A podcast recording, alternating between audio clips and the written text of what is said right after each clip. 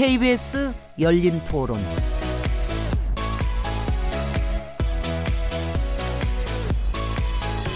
안녕하세요. 묻는다, 듣는다, 통한다. KBS 열린 토론 진행자 시민 김진혜입니다.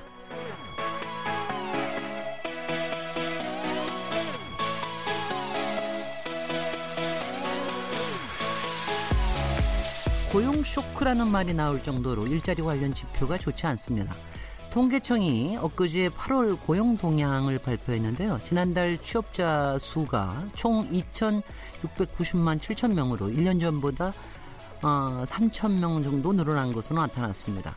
취업자 수 증가폭은 한때 30만 명을 웃돌았지만 지난 2월 10만 명대로 떨어졌고 지난 7월과 8월 두 달 연속으로 취업자 증가 수가 만 명도 안 되는 심각한 고용 부진이 이어지고 있는데요. 고용 불안 언제쯤 해소될 수 있을까요? 오늘 KBS 열린 토론에서는 정부의 일자리 정책을 총괄 지휘하는 분을 모셨습니다. 이목희 일자리위원회 부위원장님을 모시고 고용 불안의 원인과 대책을 살펴보겠습니다.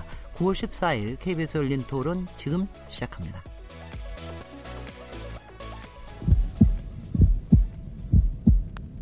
살아 있습니다. 토론이 살아 있습니다. 살아있는 토론, KBS 열린 토론. 토론은 라디오가 진짜입니다. 진짜 토론, KBS 열린 토론. KBS 열린 토론에서 매주 금요일마다 화제 인물을 집중 탐구하는 시간을 갖고 있습니다. 화제 인물을 모실 수 있을 때는 인물 있는 인물 토론에 직접 초대 얘기를 나누고 정치적 사회적으로 불가능할 경우에는 인물 없는 인물 토론을 통해 다양한 시선으로 화제 인물을 분석해 보고 있는데요. 오늘은 인물 있는 인물 토론입니다. 아, 먼저 금요일 코너를 함께 해주시는 패널 두 분 소개해드리겠습니다. 장윤선 전 오마이뉴스 정치부장님 나오셨습니다. 네, 안녕하세요. 최병묵 전 월간조선 편집장님 자리하셨습니다. 네, 안녕하십니까.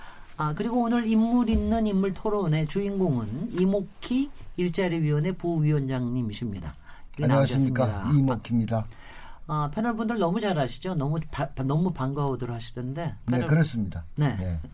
자세한 토론 나누기에 앞서서 이목희 부위원장이 어떤 분이신지 잠깐 소개해드리겠습니다.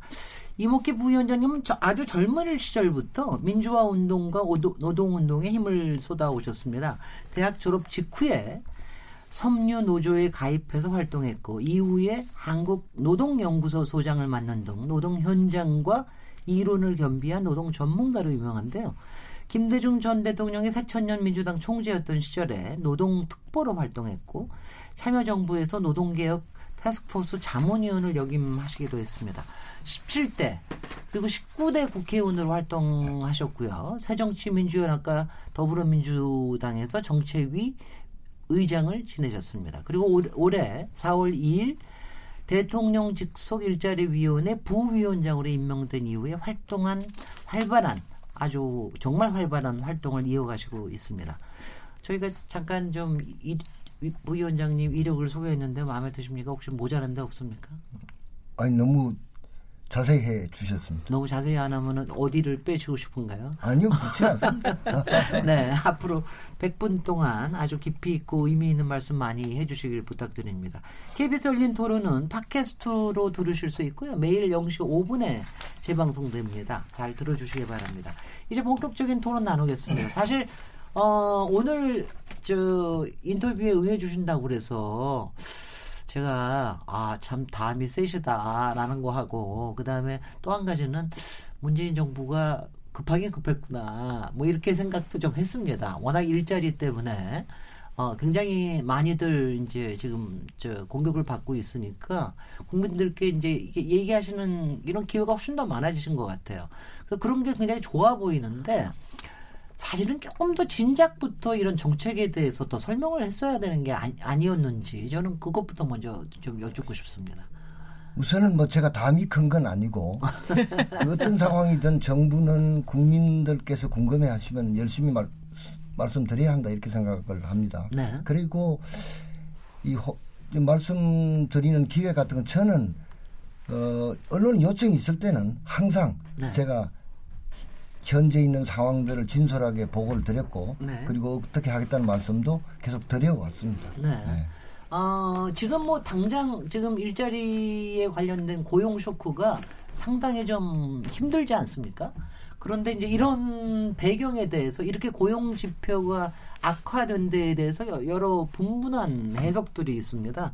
그 이런 악화의 원인과 책임을 어떻게 보고 계시는지 일자리 부 일자리 위원회 부위원장님으로서. 예. 우선 현재의 고용 부진 상황에 대해서 이걸 걱정하는 국민 여러분께 죄송하다는 말씀을 드립니다. 그 제가 지금 요거는 좀 약간 시간을 두고 말씀을 드려야 될 것 같은데 네. 여기에는 정부가 관리할 수 없거나 관리하는데 한계가 있는 이런 요인들이 있고요. 정부가 좀 더 잘했으면 좋아졌을 이런 요인들이 있습니다. 네. 그첫 번째 조건은 이 정부 항상 하는 말인데 두 번째 드리는 말씀은 우리 정부가 잘 하지 않는 말입니다. 우선 객관적 조건을 보면 첫 번째 노동 인구가 계속해서 줄고 있습니다. 그렇습니다. 그 다음에 베이비 부모 세대의 아들, 딸인 에코 세대가 17년, 18년, 19년, 20년 대거 노동 시장에 들어오고 있습니다. 네. 이분들이 일자리를 많이 찾고 있습니다. 두 번째는 공장들이 자동화, 대형화 계속해서 급속도로 되고 있습니다. 그리고 10억 원의 재화나 용역을 생산했을 때 취업자 수가 너는 취업 유발 개수가 빠른 속도로 감소하고 있습니다. 그렇습니다. 그리고 세 번째로는 자동차 조선 산업의 구조 조정을 들 수 있고요. 일부 산업 업종의 경기 하강을 들 수가 있습니다.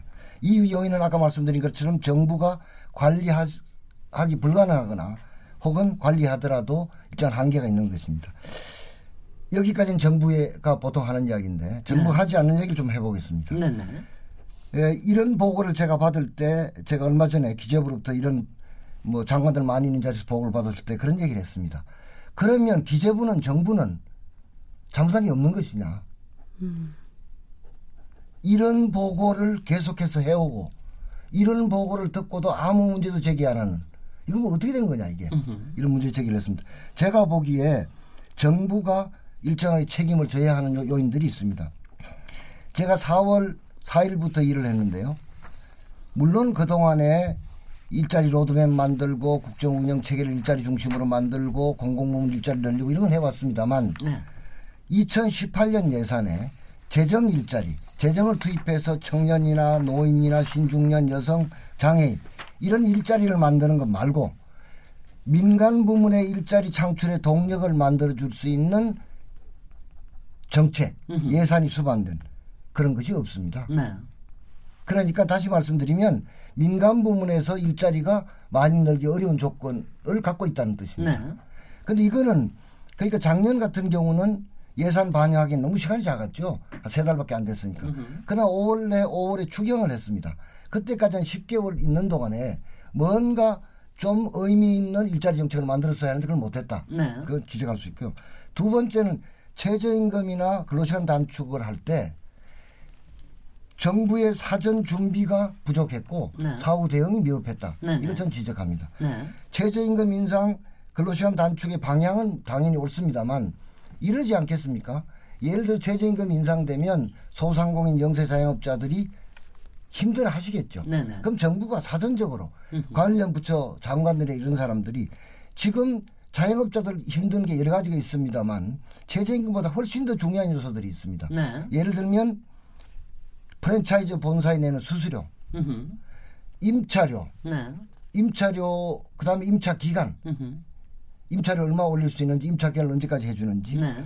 혹은 카드 수수료 이런 건 물론 정부 마음대로 되는 건 아닙니다만 사전적으로 이런 걸 앞두고 각 부처 장관들이 나서서 열심히 노력하고 그래서 일정한 성과를 내고 네. 그런 노력을 노력을 열심히 보였으면 이분들께서도 아 정부가 열심히 노력하는구나 네. 이렇게 이해폭이 넓어졌을 겁니다. 예, 예. 예, 이런 걸 잘 못했다는 걸 하나 지적을 하고요. 몇, 몇 가지 더 얘기하실 겁니까? 하나만 더 합니다.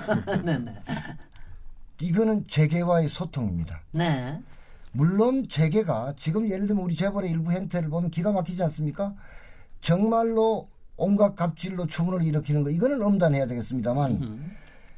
재계에게 어차피 투자하고 일자리 만드는 것은 재계이기 때문에 여러분들이 그동안 우리나라 산업화에 큰 공을 세웠다. 음흠.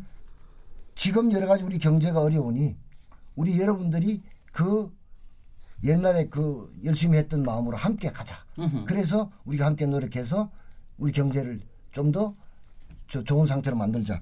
이렇게 이런 걸 이런 소통들을 열심히 했어야 하는데 이런 것이 부족했다. 네. 이런 것이 주체적 조건으로 들 수 있는 것이 아닌가 이렇게 네. 생각합니다. 그런데 세게 저기- 반성문을 먼저 쓰고 네네. 시작하셔가지고 반성, 반성문을 쓰는데 그러니까 구조적인 요인은 분명히 있으나 정부에서 해야 될 일을 충분히 하지 못했다. 그런데 충분히 하지 못했다고 얘기하는 게 솔직히는 뭐 전임 일자리 부위원회가 좀 잘 못했다라고 하고 비판을 좀 하시는 것 같기도 아닙니다. 하고요. 이거는 네네. 일자리위원회라는 게 각 부처하고 협의 협력을 해야 되고요. 네. 실제로 각 부처가 초안을 만들어야 되거든요. 네, 네. 그러니까 결국 동료를 못했다고 할 수는 있을지 모르지만 정부 전체의 문제고요. 네.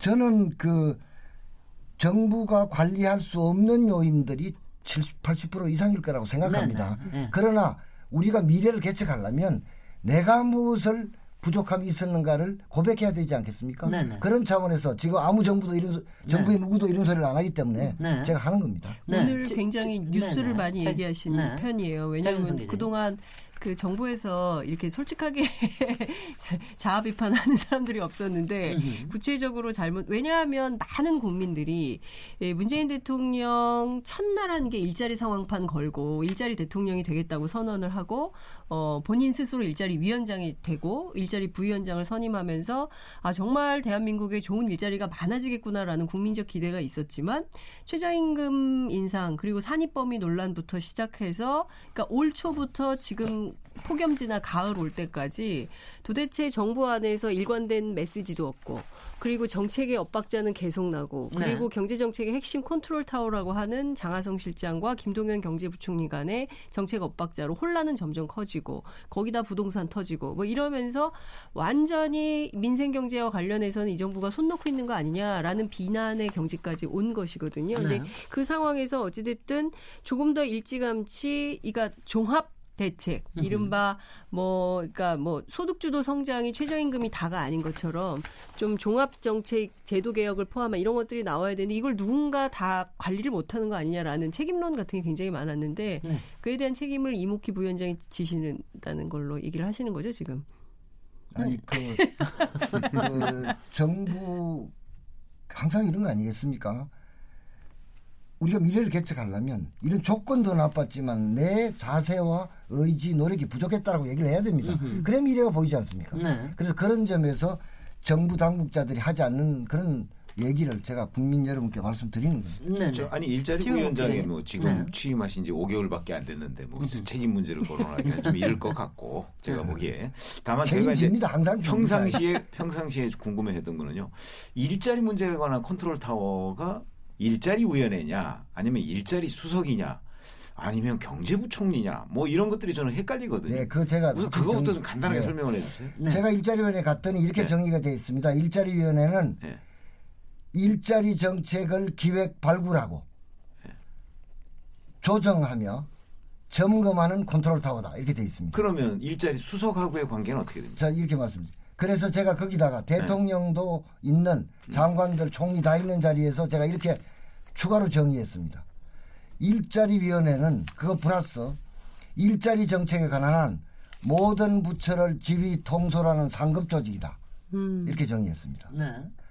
일자리 위원회가요? 예. 네. 그러면 뭐- 일자리 수석 비서관도 결국은 일자리 일자리 위원회- 위원회의 한 멤버가 되겠네요. 간사입니다. 네. 일자리 위원회 간사로. 간사가 일자리 수석입니다. 아, 예. 그리고 11개 부처 장관이 들어가 있습니다. 예를 들면 경제부총리, 사회부총리가 다 위원입니다. 네. 우리 위원회에. 네. 그러니까 이제 문제는 제가 왜 이렇게 모든 부처를 지휘 통솔할 상급 조직이라고 규정하는가 하면 우리 풍토에서는 그렇게 규정하고 네. 강단 있게 해야 실제로 일이 되기 때문에 그렇게 규정하고 그렇게 하고 있습니다. 아니 그런데요. 거기서 저기 하는데 지금 이제 제가 바로 며칠 전 뉴스 보니까 이번에 일자리 위원회 회의가 7차로 나오더라고요. 네. 근데 벌써 1년하고도 한 4개월 됐는 3, 3개월 됐는데 7차 정도의 회의밖에 없었냐. 네. 그러니까 이게 이게 솔직히는 별로 이렇게 위의 의식이 없었던 게 아닌가. 뭐 이런 생각이 좀 좀 들었고요. 또 하나가 이제 그 아- 일자리위원회 안에서도 아무래도 이제 위원장께서야 워낙 중요하다고 생각하시니까 대통령께서 직접 맡으셨겠으나 평소에 어, 사실 이걸 굴러가게 만드는 조, 조정 역할은 부위원장의 역할이 아닌가. 요거 요거 두 개 좀 질문 좀 드려보겠습니다. 예. 우선 위기 의식이 없지 않았느냐. 저는 뭐 일정 부분은 옳으신 말씀이라고 생각합니다. 뭐 네. 전적으로 그렇다는 건 아니고요. 제가 처음에 일자리위원회 가서 전체 앞에서 이것도 물론 뭐 정부 부처 장관들 다 있는 데서 한 소리입니다. 내가 와보니 이게 세 가지가 없다. 이 위원회. 절박함이 없다. 네. 장관부터 국업 공무원까지. 네네. 창의성이 없다. 과감함이 없다. 그래서 이게 잘 안 된 거다. 그건 이렇게. 그거는 그 위원회만이 아니라 다 그런 것 같은데. 근데 이거는 워낙 워낙 우리가 정말로 네네. 이제 정말로 우리 집중해야 되는 핵심 과제지 않습니까? 뭐 그런 점도 있었겠고 또 예를 들면 일자리위원회를 매달 한 번씩 하는 게 반드시 옳으냐? 네. 예, 그건 아니라고 생각합니다. 지금. 제가 와서 네 번의 이제 일자리위원회를 하게 되고 10월 하순까지 대략 민간 부문만 50만 개 4년 동안 이런 일자리 정책을 발표를 하지 않습니까? 네. 그 내용이 얼마나 충실한지 실현 가능한 건지 예산은 뒷받침된 건지 이걸 정부 부처를 잘 통솔해서 현실로 만드는 거지 이런 것이 사실 중요하지 저는 횟수는 그건 아니라고 생각합니다. 그리고 저는 사실은 아까 말씀드린 것처럼 제가 또 한 번 그런 적이 있습니다. 어, 장관들은 물론이고 각 기관장까지 80명이 모인 자리에서 제가 이런 말을 한 적이 있습니다. 제가 여러분 부처에 실무 책임자들을 불러서 구체적으로 이런 내용으로 일자리 정책을 만들어서 언제까지 가져오세요. 음흠. 이렇게 지시를 하니까 장관 여러분들이 불편할지 모르겠다. 음흠. 그러나 인내해야 한다. 네. 왜? 길이 없기 때문에. 이거 말고는 길이 없기 때문에 그렇다. 그래서 지금 사실은 지금 한 4개월 지난 다음에 보면요. 제가 처음에 말했던 절박함, 창의성, 과감함의 부족 이게 상당 부분 개선돼 가고 있습니다. 각 부처가 실제로 애를 씁니다. 그리고 노력하는 것들이 눈에 보입니다. 그래서 저는 이런 점을 이런 점이 앞으로 우리가 일자리 정책을 만들고 집행해 가는 데서 긍정적으로 작용되지 않을까 이렇게 생각합니다. 근데 이제 최병국 기자님? 지금 아, 최병국 예. 기자님. 저 하나 그 제가 또 궁금한 것 중에 하나는 이제 올해 사실은 고용 동향을 통계청에서 계속 발표했지 않습니까? 근데 이제 아까 말씀하신 뭐 정부가 통제할 수 없는 요인 그것도 있고 그다음에 이제 통제 가능한 요인 중에 뭐 정부의 활동이 미흡했던 부분 뭐 이렇게 지적을 해주셨는데 제가 또 이게 하나 그냥 기자로서 궁금했던 거는 이런 거예요. 뭐 1월 달에 33만 4천 개의 일자리가 그 전년도보다 늘었다. 뭐 이렇게 해서 이제 쭉 해서 통계가 이제 내려와 있어요. 그래서 6월 달에 보면 10만 6천 개의 일자리가 이제 2017년 6월보다 늘었지 않습니까? 네. 그러다가 7월 달에 갑자기 이게 5천 개로 줄어든단 말이죠. 네네. 네. 그다음에 8월 달에 3천 개로 줄어들고. 그러면 지금 얘기하는 뭐 인구 감소나 이런 요소를 요소라는 잣대를 들이댄다면 인구 감소라는 게 뭐 갑자기 한 달 만에 그 확 줄고 뭐 이런 건 아니지 않습니까? 그러니까 그건 이제 서서히 영향을 끼칠 것이고. 근데 6월 달과 7월 달 차이가 이렇게 갑자기 무슨 전력처럼 주저앉게 된 이유는 혹시 일자리위원회에서는 어떻게 분석을 하고 계십니까? 그거는 고전년도에 고전년도에 그러니까 시- 예를 들면 2017년 7월에 네. 2017년 16년 7월에 비해서 얼마나 늘었는가와 함께 봐야 될 겁니다. 그렇죠. 네. 그 숫자를 함께 네. 봐야 되는 것은 네. 기본이고요. 네. 저는 여러 가지 요인이 있습니다만 근본적으로는 예컨대 40대 일자리가 많이 줄거든요. 네. 취업자 네. 수가 음.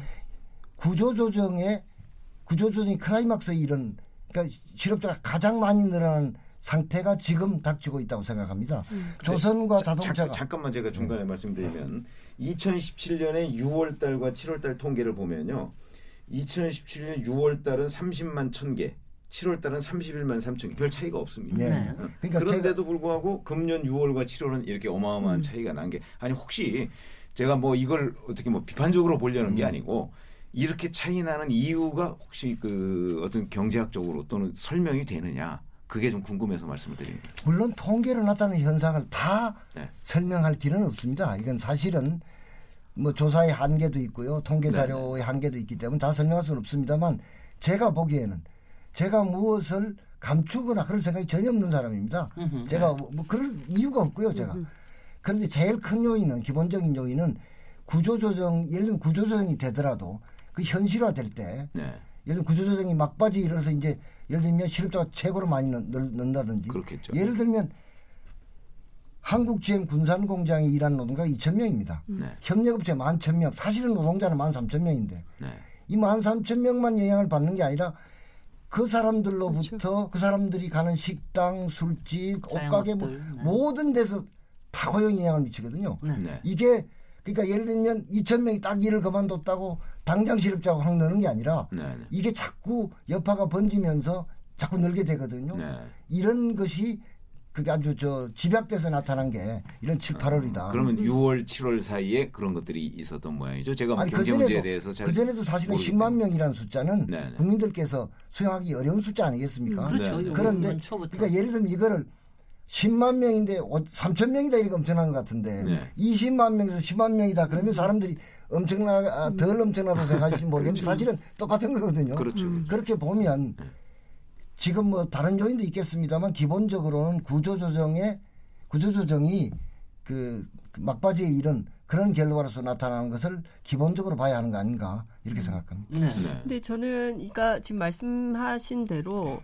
어쨌든 이게 경제 흐름도 그렇고요. 일자리도 그렇고요. 그러니까 흐름을 타고 가는 측면이 있기 때문에 이렇게 무자르듯이 딱 잘라가지고 요때만 왜 그런가라고 볼 수도 있겠지만 꼭 그렇지 않은 면이 있다고 좀 생각이 좀 되는데 저는 좀 정부의 예측이 말이죠. 그러니까 어 초반에 일자리 위원장 부위원장 맡으셨을 때 그 봄 지나 여름 그리고 가을이 되면 상황이 좋아질 거라고 예측을 하신 적이 있었거든요. 하반기. 예, 하반기에는 네. 좋아질 거다라고 예측을 하셨는데 지금 나오는 전망치로 보면 9월에는 더 나빠질 거다라는 전망들이 있는 거거든요. 그러니까 7월, 8월 특히 이제 어 9월에 추석이 있기 때문에 더 일자리가 없어져서 경우에 따라서는 그, 그 이제 소득 하위 20% 이하의 일자리들은 더 나빠질 거다라는 전망이 나오는데 정부의 예측이 어 틀린 거.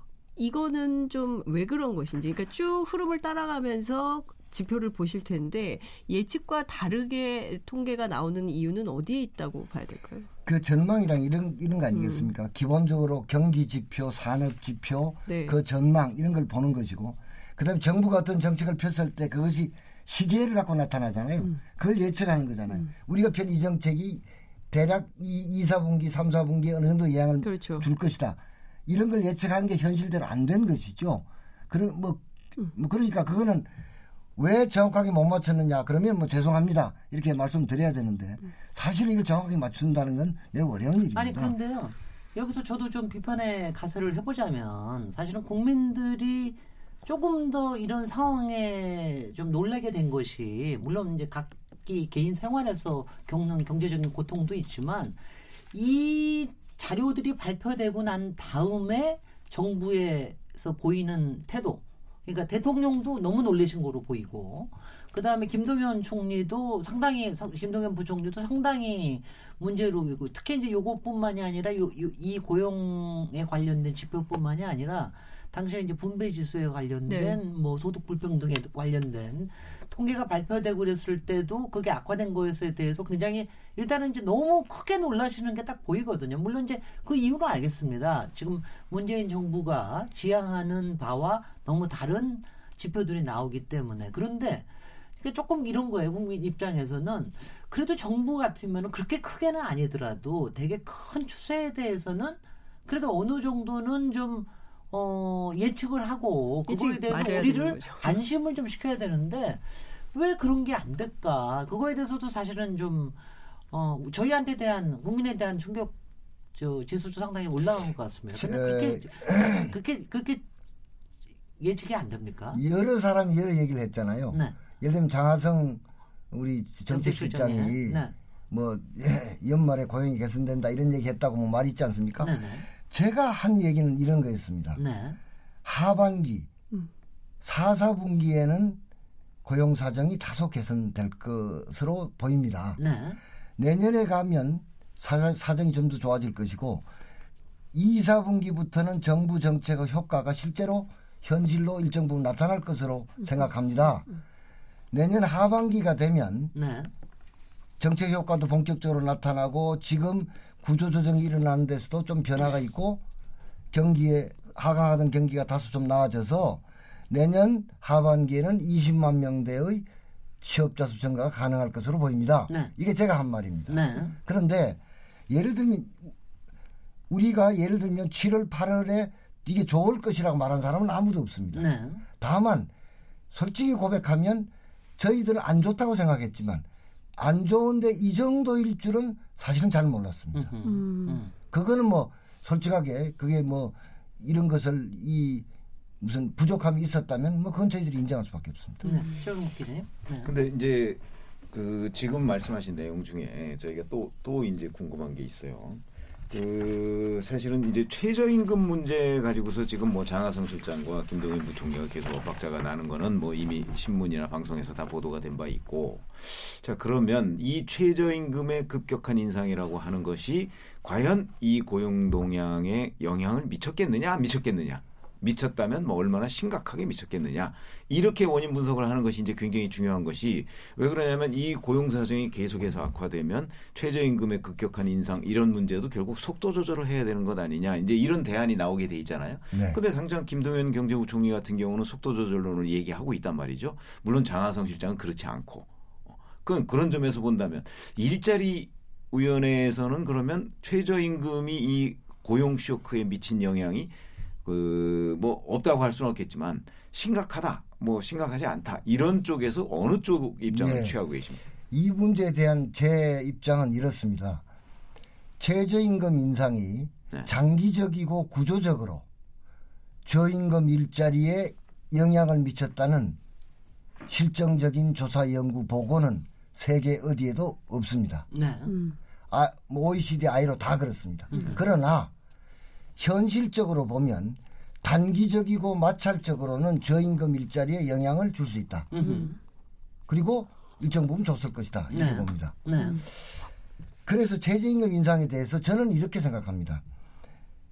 자, 최저임금을 인상하면 우선 중소기업, 소상공인, 자영업자들, 영세 자영업자들이 어렵잖아요. 그래서 정부 일자리 안정자금도 대주고 사회보험료도 지원해 주지 않습니까?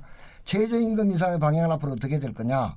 저는 일자리 안정자금, 사회보험료 지원 음흠. 이런 것처럼 정부가 이분들에게 해줄 수 있는 지원을 포함해서 중소기업, 소상공인, 영세 자영업자들이 감내할 수 있는 범위 내에서 이루어지는 것이 온당하다 이렇게 생각합니다. 네. 음.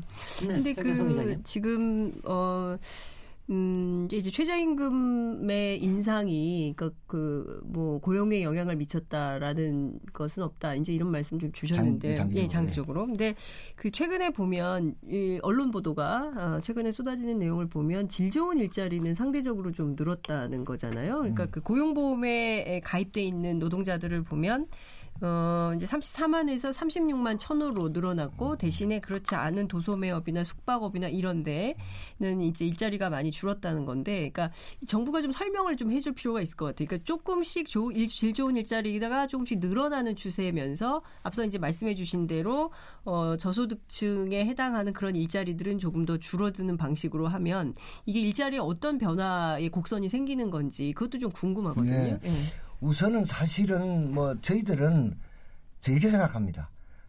뭐 이 고용 상황을 볼 때 모든 지표를 함께 봐야 합니다. 음. 네. 그런데 국민들 한 국민들께 정부가 이걸 종합적으로 봐주시는 게 옳습니다라고 그렇게 소리 높일 수가 없습니다. 국민들이 보시는 게 그 현실이고요. 저희는 저희는 그 종합적으로 봐야 될 고, 저 권리 뭐 권리가 책임이 없습니다. 그러니까 국민들은. 그러니까 이제 사실은 네. 고용의 질적으로 좀 좋아진 면들이 있죠. 예를 들면은 근로자 중에 임금 근로자, 비임금 근로자를 나누면 임금 근로자의 비중이 지난 7월에 74.6%로 사상 최대를 기록했습니다. 네. 임금 근로자가 높아지는다는 건 좋은 거 아니겠습니까? 상용직이 꾸준히 늘고 있습니다. 임시 일용직은 줄고 있지만 음흠. 30만 30만 명 이상씩 늘고 있습니다. 또 자영업자다 보면 고용은 없는 자영업자는 줄고 있는데 고용은 있는 자영업자는 늘고 있습니다. 네. 그러니까 이게 최저임금이 반드시 그러니까 물론 영향을 미쳤겠지만 심대한 영향을 미쳤다 보기 어려운 요소입니다. 네. 고용은 있는 자영업자는 늘고 있으니까요. 그러니까 이런 부분이 있는데 이런 부분을 뭐 종합적으로 봐야 한다고 저는 생각하는데 그러나 국민들께서는 신규 취업자 수가 늘느냐 안 늘느냐 이걸 중심으로 보시잖아요. 네, 네. 국민들이 그렇게 보시면 정부는 그것에 대해서 그것에 대해서 분명하게 응답하는 게 정부의 책무다. 네. 저는 그렇게 생각하고. 근데 언론이 신규 취업사 수 중심으로 언론 보도를 하기 때문에 그런 면도 있는 거 아닙니까? 통계를 또 어떻게 해석하고 보느냐에 따라서 또 다 프레임이 달라지는 네. 면이 있어서요. 뭐 그런데 네. 그거는 이제 예를 들면 시민사회에서 네. 그런 토론이 많이 일어나서 음. 그걸 좀 그렇게 됐으면 좋겠고 정부의 입장에서는 국민들께서 그렇게 보시면 그거 잘못했으면 사과하고 네. 더 열심히 노력할 일이다 이렇게 생각합니다. 저 제가 하- 조금 여기에 관련돼 가지고 뭐 시주 시중에 스캔들 같은 그런 뭐 얘기인데요. 최근에 그 통계에 관련된 좀 논란이 있었어요. 그러니까 뭐 이거 말이야 통계가 계속해서 저소득층 가구 뭐 소득 저 분배 지표도 나빠지고 그리고 뭐 일자리에 관련된 통계도 별로 그렇게 어 좋지 않고 그래서 통계청장이 바뀐 거 아니냐. 뭐 이런 얘기가 그래서 정부가 유리하게 통계를 만들려고 그러는 거 아니냐 이런 또 비판이 있는 것 같습니다. 그래서 야당에서는 통계청장의 임기를 보장한다 뭐 이런 법안 만든다고 운운하고 그러는데 이런 부분에 대해서는 어떻게 설명을 하시겠습니까? 제가 뭐 모든 내용을 알 수는 없습니다. 네. 그러나 제가 알고 있는 한요, 그 사실이 아닙니다. 그리고 어, 예를 들면은 그 논란이 있지 않았습니까? 그러니까 통계를 만들면서 잘 해석도 정부가 해줘야 됩니다. 음. 예를 들면 그 발표됐을 때 1분위 소득이 낮아졌잖아요. 네, 줄었잖아요. 그 사실은 가난한 사람들이 더 어려워졌다는 거잖아요. 네. 이거 정부가 강력한 대책을 마련해야 되죠. 근데 이거 내용을 보면요. 참 안타까운 게 나오는데 1분위에 속하는 가구의 가구주의 평균 연령이 69.1세입니다. 네. 네. 노령화 급속히 진행되고 음. 있어서 70세 이상 되는 분들이 40%가 넘습니다. 네. 그러니까 근로소득이 별로 있기 어렵습니다. 네. 그래서 제가 저희들이 부랴부랴 한게 노인 일자리를 대폭 확대해라. 지금 내년 예산에 대폭 확대했습니다. 네. 그다음에 기초연금 하위에 대해서는 좀 더 빠른 속도로 올리자 네. 이런 것도 하고 있고요. 기초생활보호 대상자도 좀 늘리자 이런 걸 하고 있습니다. 제가 알기로는 예를 들면은 당시에 이제 이런 논란이 있지 않았습니까? 그 통계를 놓고 보고 해석을 할 때 실제로 상용직이 늘었다. 네. 고용보험 가입자가 늘었다. 이건 좋은 현상 아니겠습니까? 그렇습니다. 예를 들면 이걸 하면서 이런 것들도 함께 설명이 안 되니까 음흠. 정부가 뭘 했는데 아무것도 안 된다 이런 걸로 된 데 대해서 사실 논란이 있을 수밖에 없는 거 아니겠습니까? 네. 그런 논란이 있었다는 말씀드리고 제가 이런 말씀드려야 될지 모르겠는데 지금 이 정부에서 인사를 하는 사람들이 저는 그런 사람들 아니라고 생각합니다. 예. 네. 아니, 근데- 뭐 근데 지금 설명하신 내용 중에 제가 이제 이해 안 되는 부분이 있는데 물론 다 이제 정부라는 데서 보면 통계청도 정부고 뭐 기획재정부도 정부입니다. 근데 이제 지금 그 설명이 미흡했다는 부분은 사실 통계청에서 해야 될 부분은 아니거든요. 통계청은 그냥 통계를 내는 거죠. 그 통계에 대한 해석이나 대책은 사실은 기획재정부나 다른 정부 부처에서 해야 되는 거 아니겠습니까? 아닙니다. 네. 고용 통계를 해서 발표할 때 발표할 때 그 통계 통계에 대한 다 기초적인 설명합니다. 설명만 하는 거지. 예를 들어서 뭐 아니, 상용 근로자가 기자들 늘고 질문 받고요. 네. 보시면 질문 답변력 이만큼 됩니다. 그렇지만 해석까지 그러니까 그 해석까지 아니요. 통계청이 해야 될. 의무는 없는 거 아닌가요? 40대 왜 40대 저 취업자 수가 줄었는데 어허. 왜 40대 초반이 더 많이 줄었습니까? 네. 이런 걸 다 물어보면 아니 그러니까 통계에. 관한 질문을 하는데 통계에 대한 해석까지 통계청장이 해야 할 의무는 없는 거 아니냐? 제가 이제 그 말씀을 드린 아니죠. 거죠. 네. 예를 들면은 그것까지도 해야 되나요? 아니요 그런 게 아니라 네. 예를 들어 일본이 소득이 줄었다. 네, 네. 음. 그러면 그 원인은 분석은 해야 될 거 아니에요. 그렇죠. 해야죠. 그러니까 이러이러한 요인으로 그렇죠. 줄었다. 네. 그리고 예를 들면은 함께 2, 3분이 이제 소득이 는 부분이 부분이 있지 않습니까? 네, 네. 이런 부분에서는 예컨대 상용 근로자가 늘어나고 어 저 사대보험 가입자가 늘어나고 네. 이런 요인이 그러니까 상용직이 늘면서 혹은 임금 근로자가 늘면서 소득이 늘었다 이런 것도 함께 보여주고 설명을 해줘야죠. 네. 네. 그 통계에 대한 설명이죠. 아, 그러니까 예. 부족- 그런 게 부, 그런 게 부족했다. 당시에 제대로 되지 않고 그냥 일분 소득이 줄었다 이래 된 것이죠. 근데 그렇게 이제 되면 그때는 그러니까 통- 그 당시에 그러니까 통계청장의 이제 문제가 됐었던 것은 제가 보기에는 이제 통계의 기준 이게 통계는 사실 통계법에 따라서 국가통계법에 따라서 관리를 하고 있기 때문에 통계법 어기면은 이게 그 형사처벌까지 받게 엄청납니다. 되지 않습니까? 네. 그렇기 때문에 이 통계를 조작하거나 이런 거는 불가능한 일이라고 생각하는데 다만 당시에 통계청장은 과거에 했던 거하고 좀 다르게 1인 가구 인구 구성이 1인 가구하고 노인 가구가 늘어났기 때문에 그 가구 수를 포함하다 보니까 상대적으로 양극화 지수가 높아진 것에 대해서 어, 나의 책임은 없다라고 했는데 인구 비중이 그렇다 하더라도 기존에 했던 룰하고 전혀 다르게 한 것에 대한 문제 제기를 또 했었던 가- 것 같고 그것 때문에 네. 뭐 경질성이냐 아니냐 뭐 이런 논란이 있었던 것 같은데 제가 보기에는 이제 통계 통계가 주는 것 자체를 허위로 조작하거나 이것은 불가능하다. 누구나 이제 불법에 가담, 가담하지 않기 때문에요. 그래서 네. 그 때문에 그 해석과 관련해서는 이제 중요한 것은 아닌 것 같고요. 저는 이제 앞서 말씀하신 대로 정부가 재정을 들여서 만드는 일자리가 있고 또 하나는 이제 민간 차원의 일자리가 만들어져야 되는데 민간 차원에서 일자리가 전혀 안 만들어지고 있는 것에 대한 우려나 걱정을 하셨어요. 이제 앞서 이제 서두 발언에서 나 오신 건데 이 민간 차원에서 일자리가 잘 안 만들어지는 이유, 그러니까 아까 뭐 재벌과의 소통, 뭐 그러니까 네네. 기업과의 소통 이런 말씀도 해주셨지만 이잘안 되는 이유는 뭡니까? 여기 말이죠. 요거에 대한 답변은 요게 네. 이제 굉장히 큰, 구- 큰 구치기 때문에 아, 일부에서 잠깐 쉬고 예. 그리고 다시 예. 저 토론을 이어가도록 하겠습니다. 예. KBS 열린 토론 오늘 인물 있는 인물 토론 이목희 일자리위원회 부위원장 모시고 아주 열띤 토론 이어가고 있는데 잠시 쉬어가겠습니다. 지금 여러분께서는 KBS 열린 토론 시민 김진애와 함께 하고 계십니다.